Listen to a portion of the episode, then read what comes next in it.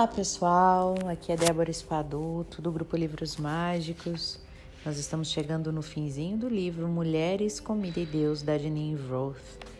E hoje nós vamos ler o epílogo e tem como título Você. É a última manhã do retiro. As 80 mulheres que queriam me amordaçar seis dias atrás agora querem saber se podem ficar acampadas na sala de meditação até o próximo retiro. Uma mulher de Chicago diz assim: Eu tinha vontade de te matar naquelas meditações sobre a comida. Todas as vezes em que você me falava para baixar os talheres e prestar atenção se eu estava com fome, eu pensava: sou maior que ela. Um pequeno botão, um pequeno apertão em seu pescoço e eu vou poder comer minhas malditas panquecas em paz. e agora gostaria de viver com você para sempre. Será que Matt se importa? Eu não tomei isso como eu tomei isso como algo pessoal. Eu não tomei isso como algo pessoal. Sei que a mudança no grupo não tem nada a ver com o que eu fiz, mas com o que elas viram, sentiram e experienciaram. Não há nada como perceber que você não gosta da comida que tem devorado há 30 anos. Ou como experimentar um morango pela primeira vez em sua vida ou entender que a sua dor não vai matá-la, que você é mais do que histórias, mais do que a sua personalidade e que não há problema que não possa ser contornado nunca. Mas também existe medo na sala. Uma vez que se descobre a alegria, ela sempre será desejada. Uma vez que se descobre a liberdade, não se quer largá-la. Então, eu uso essa última manhã para falar sobre a mensagem básica do retiro. E não tem nada a ver com comida ou sentimentos, mas também não tem nada a ver com qualquer estado em particular. O ódio é tão importante quanto a felicidade. A solidão é tão intrigante quanto o êxtase. Grandes aberturas são muitas vezes seguidas por grandes fechamentos, mas quanto mais curiosa você ficar com relação aos seus desapontamentos, mais vai vibrar com a sua alegria. Não vai precisar usar a comida como uma droga. A obsessão é um caminho imprevisto porque ele aponta implacavelmente de volta para você mesmo. Seja quando você quer comer sem estar com fome ou quando não quer parar, embora já esteja satisfeita. Sabe que está acontecendo algo que precisa de sua benevolência e atenção. Digo às minhas alunas assim: algumas pessoas precisam ir à Índia, acreditam que precisam de gurus ou práticas esotéricas, mas vocês têm a comida. E ela é a sua maior professora. Se estiverem dispostas a se empenhar em vez de correr de vocês mesmas, se estiverem dispostas a ficar firmes e não se deixar seduzir pela dieta da moda, já terão o que as pessoas vão buscar lá na Índia. Bem aqui no seu prato, no salgadinho do meio do dia, vocês têm seu caminho de volta para a verdade. E eu não estou dizendo nada realmente diferente do que disse nos últimos seis dias, mas uma vez que elas passaram horas em silêncio, horas na sala de jantar observando as razões por que comem além da fome, sabem, por elas mesmas, que o que as trouxeram aqui para se livrar é o caminho para o que as outras pessoas chamam de Deus. A parte difícil não são as tão dramáticas e procuradas grandes oportunidades. Os insights, principalmente no retiro, quando cada momento do dia é planejado após apoiar o mundo interior, os insights acontecem diariamente. Mas então, estas mulheres vão para casa, ou você termina o livro, né, nesse caso, e o processo de conectar tais percepções com a realidade do dia a dia começa lembrar-se das diretrizes alimentares, sentir seu corpo, ficar sentada silenciosamente durante um tempo todas as manhãs, livrar-se da voz, aprender a praticar o questionamento. A real mudança acontece pouco a pouco e é necessário um grande esforço para que tudo isso se torne fácil. Não existem soluções rápidas. A escritora Natalie Goldenberg diz que estamos sempre praticando algo e a maioria de nós pratica o sofrimento. Por que não praticar o fim do sofrimento de uma, em vez de perpetuá-lo? Já que temos mesmo de comer, temos de nos movimentar. Temos de estar conscientes, porque não estarmos atentas em vez de nos enfraquecer. Há algo melhor para fazer com a vida?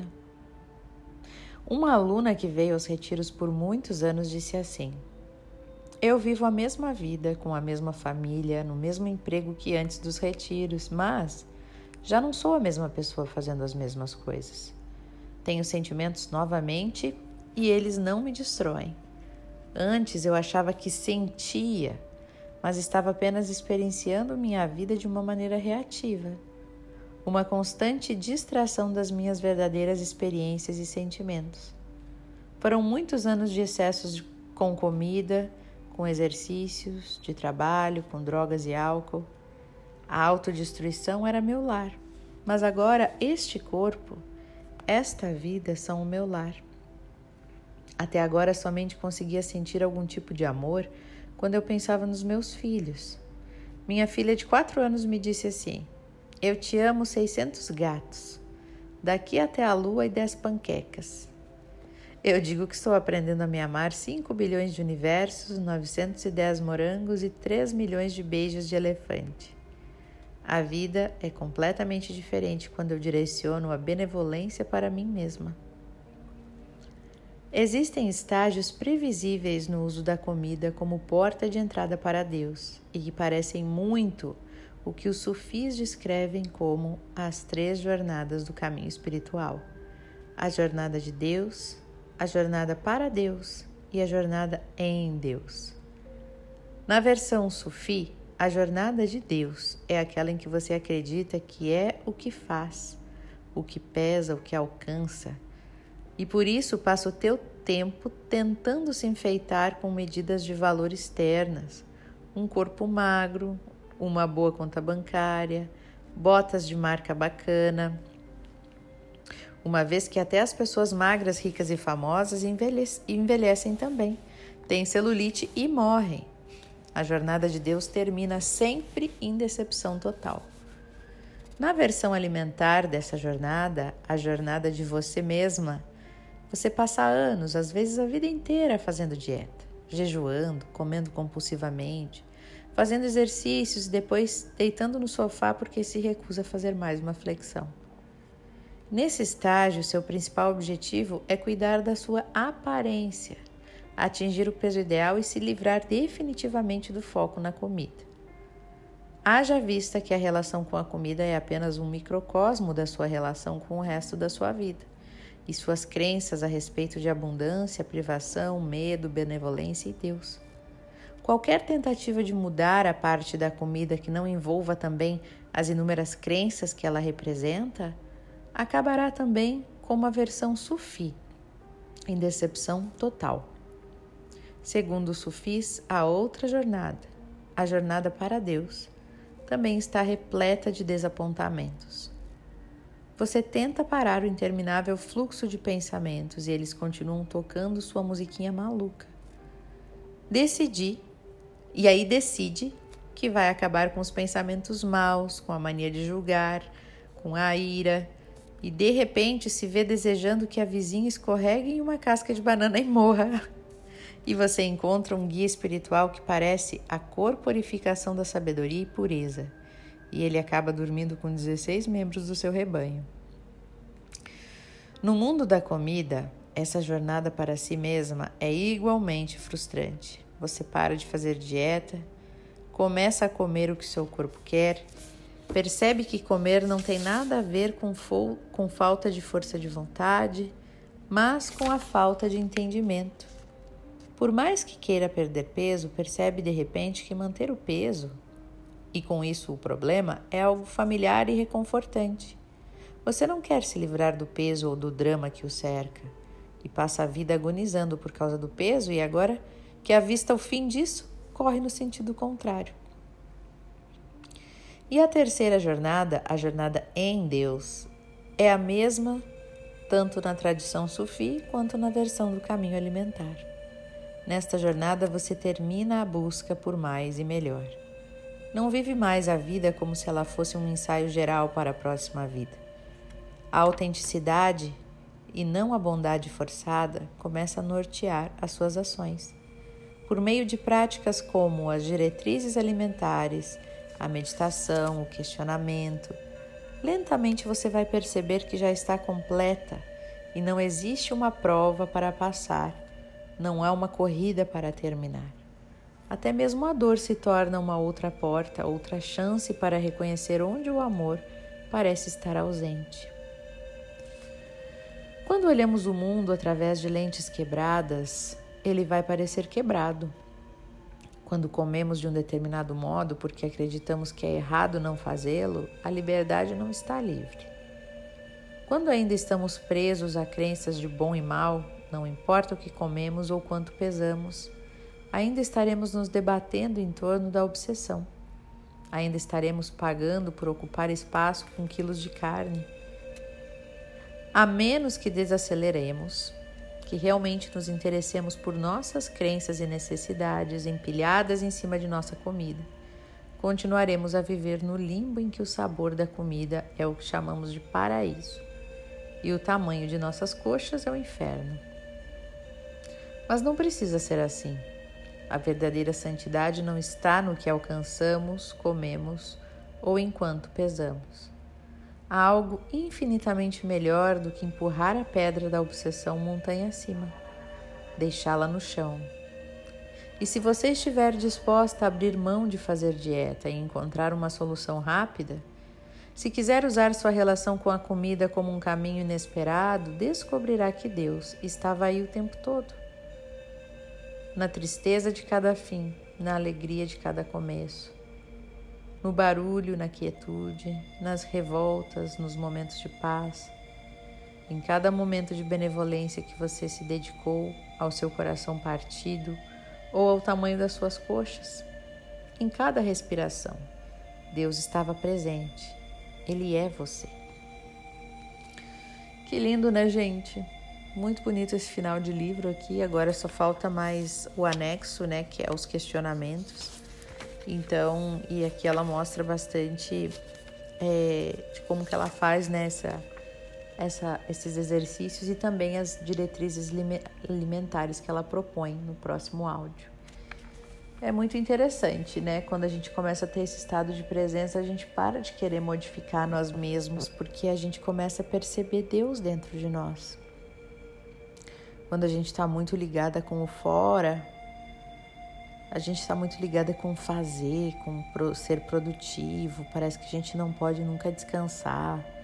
A gente está sempre conectado com, é, com quantidade, né? O quanto a gente faz, o quanto a gente é, é produtivo, o quanto a gente lê, a gente é muito conectado com quantidade, né?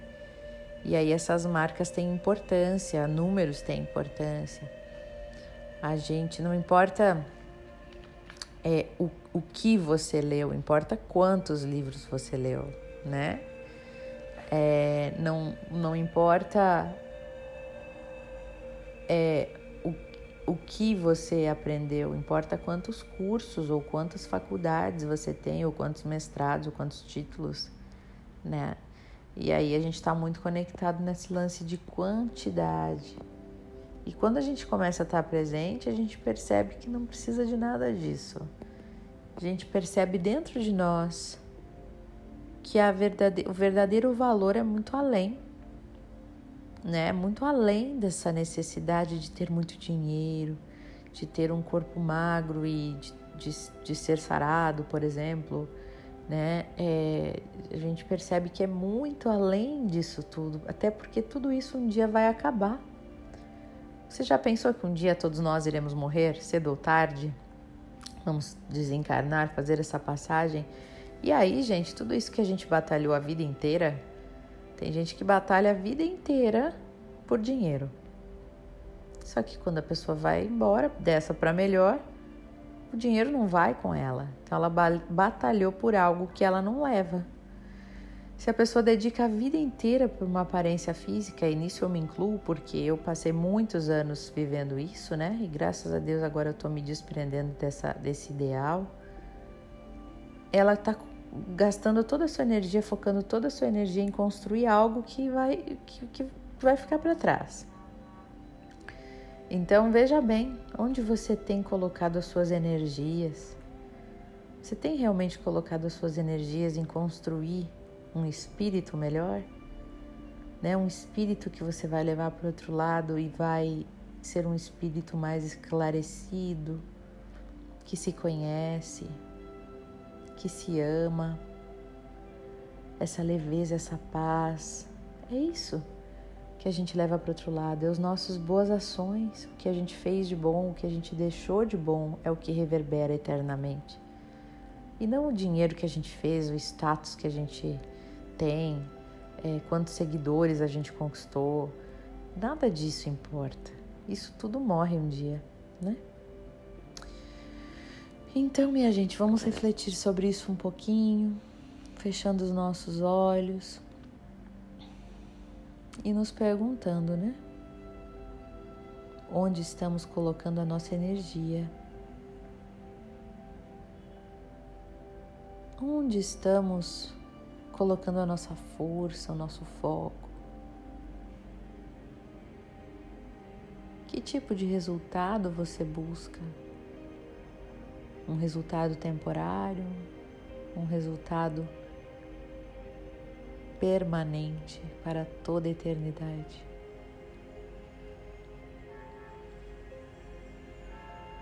Veja onde você mais gasta suas forças e energias.